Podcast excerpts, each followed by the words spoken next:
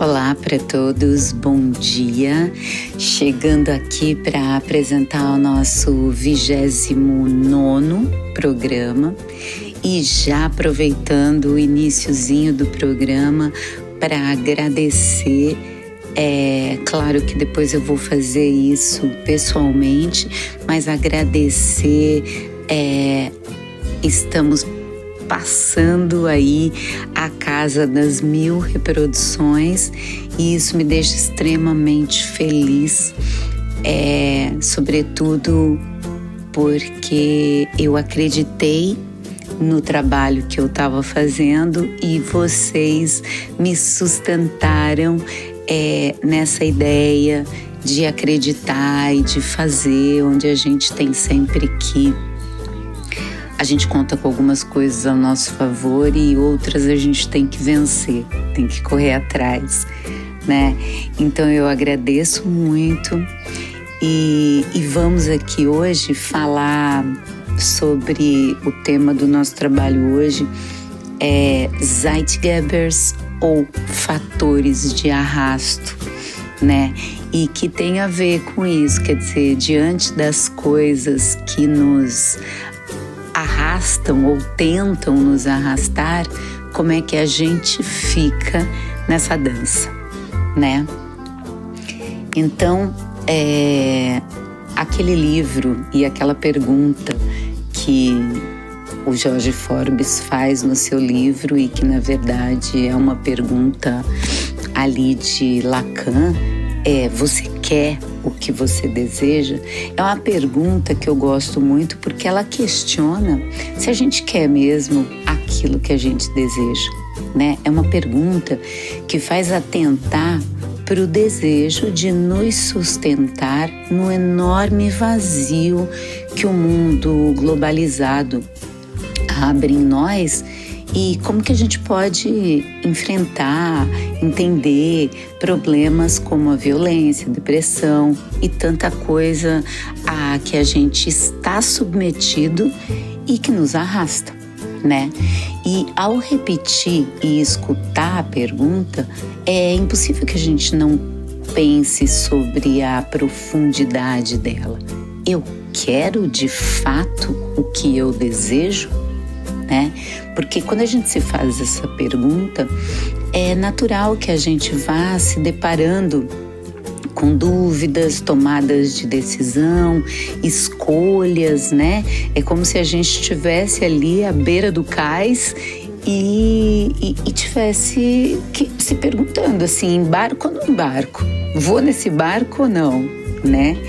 E o significado das escolhas e a relação mais imediata é o que nos assusta, quer dizer, para cada escolha existe uma renúncia, né? Eu me lembro muito bem é, de certa vez que eu estava ali em Alagoas e, e a gente estava, enfim, é, viajando de carro, mas a gente tinha se perdido ali num caminho. É, daí a gente parou para pedir informação para uma pessoa que estava ali, né? No meio desse caminho. E quando a gente falou, olha, como é que a gente faz para ir ali, para tal lugar? Ele disse de uma forma que até hoje ressoa em mim de um jeito muito gostoso. Ele disse assim: Olha, vocês seguem reto até encontrar uma bifurcação. E quando chegar na bifurcação, vocês deixam a direita e pegam a esquerda. É, eu achei isso mágico porque dentro da frase dele é coube a palavra deixar, dentro da escolha coube a ideia de renúncia. Eu achei isso lindo, porque o normal seria dizer: olha, quando chegar ali na frente, na bifurcação, pega a direita é, digamos assim, na frase que diz exatamente a mesma coisa, é, nesse segundo modo não aparece a ideia de renúncia. E no modo como o alagoano explicou para gente, a renúncia está contida nesse processo de escolha. Eu achei isso maravilhoso e guardo essa frase é, com muito carinho, né? Porque aceitar que é preciso deixar um caminho, é aquele negócio, né? É igual rapadura. É, é doce, mas não é mole, não. Então, é, foi um grande aprendizado escutar é, o que aquele rapaz nos disse, né? É porque, enfim, quando a gente faz uma renúncia, a gente fica aí de frente para tudo que pode ocorrer, né? É, o que, que pode acontecer quando você renuncia, né? É, quando você opta pelo, pela situação de conforto, você está também aí anunciando é, esse abismo que se abre é, diante de uma renúncia que a gente, enfim, a gente acalenta a ideia de não renunciar porque talvez a gente tenha medo de vivenciar é, esse abismo que vem depois, né? E é daí, é exatamente desse lugar que vem a beleza é, da poesia, né? A gente reconhecer que dentro da imagem poética existe um furo, existe um vazio, né?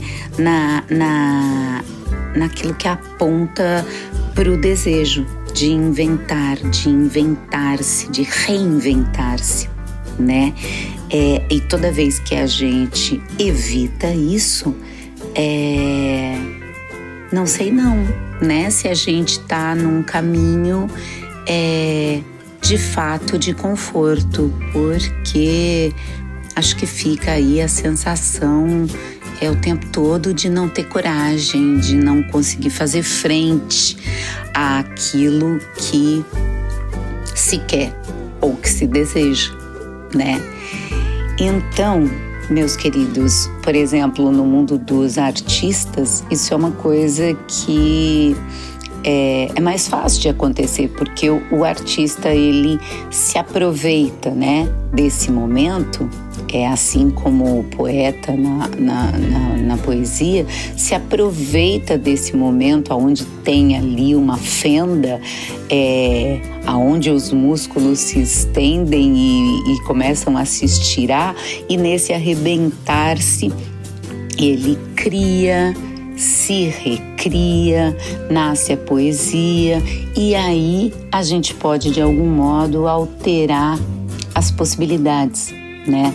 É diferente do que acontece quando a gente se deixa arrastar pelas coisas, pelos fatores externos é, que vão nos arrastando, né? É daí que vem esse nome Zeitgeist, Zeitgebers, que que na realidade vem do alemão Zeit, que significa tempo, e Geber, que é igual a dar.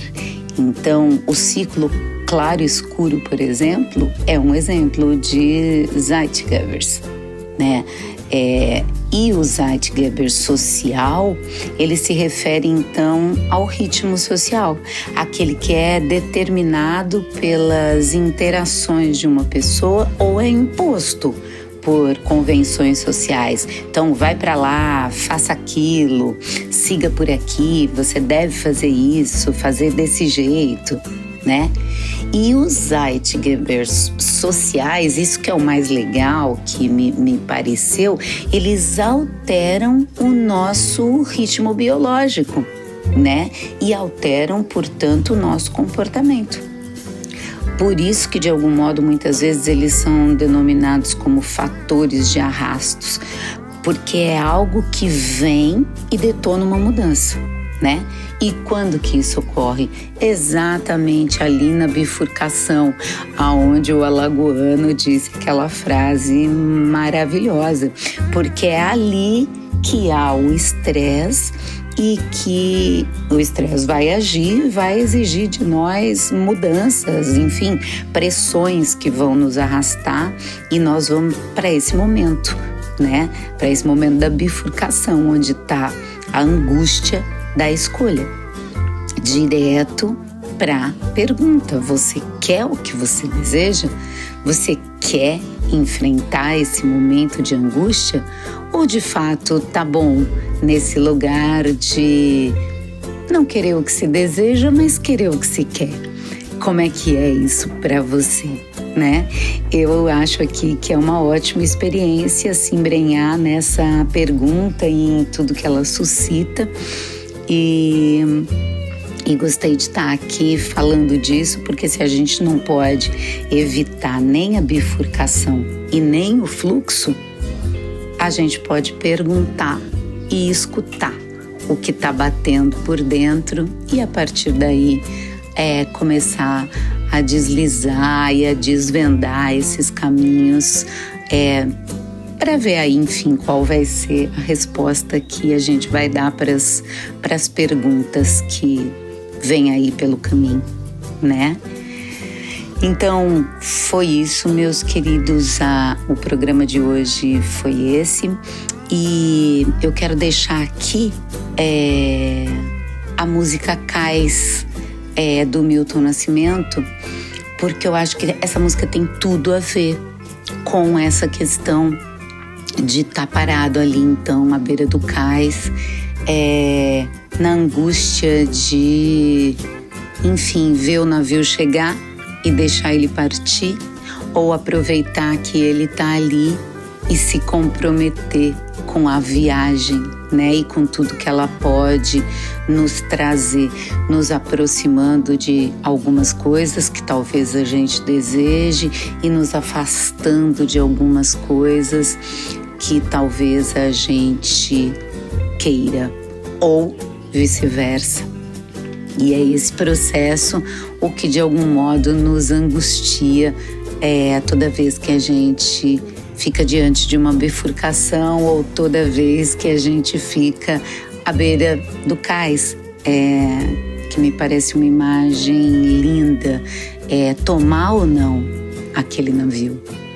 Então vamos escutar um pouco dessa canção linda, é, Cais, é, pensando um pouco então sobre isso, né? De estar tá ali na beira, de estar tá no trapiche. E daí? A gente toma ou não o navio? Para quem quer se soltar,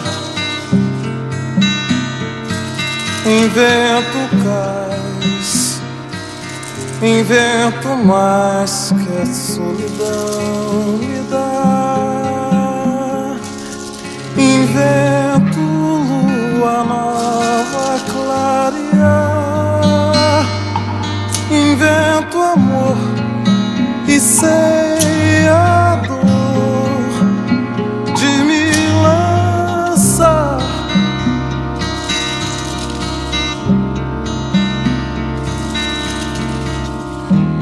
Eu queria ser feliz, invento o mar, invento em mim o sonho.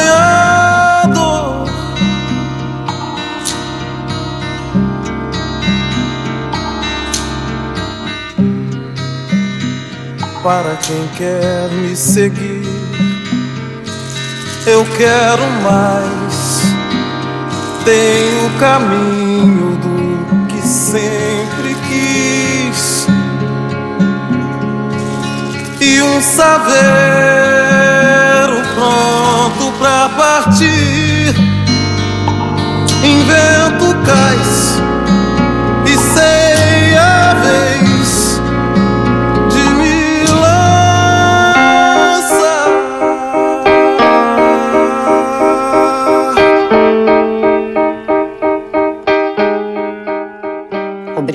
todos. Esse foi o podcast 29. Nos vemos a semana que vem. Eu sou Clotilde Zingali e apresentei o podcast Nas Ondas do Carro.